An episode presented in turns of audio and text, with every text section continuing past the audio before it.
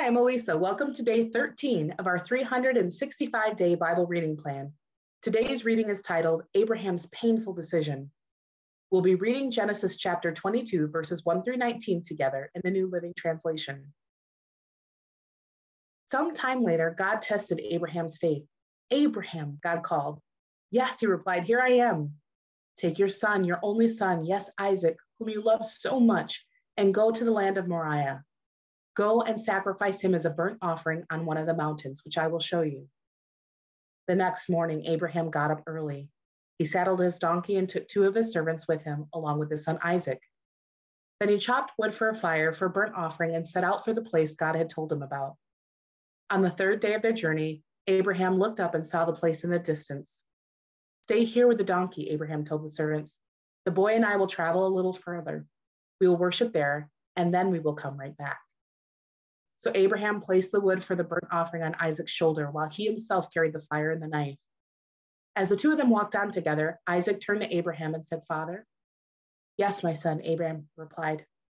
We have the fire and the wood, the boy said, but where is the sheep for the burnt offering? God will provide a sheep for the burnt offering, my son, Abraham answered, and they both walked on together. When they arrived at the place where God had told him to go, Abraham built an altar and arranged the wood on it.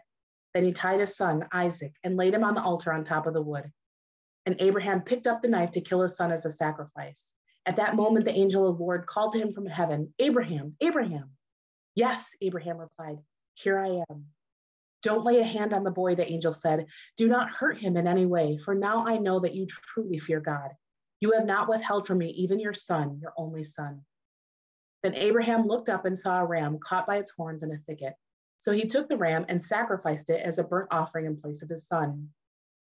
Abraham named the place Yahweh Yireh, which means the Lord will provide. To this day, people still use the name as a proverb On the mountain of the Lord, it will be provided. Then the angel of the Lord called again to Abraham from heaven. This is what the Lord says because you have obeyed me and have not withheld even your son, your only son.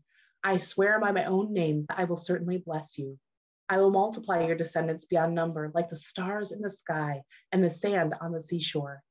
Your descendants will conquer the cities of their enemies, and through your descendants, all the nations of the earth will be blessed, all because you have obeyed me.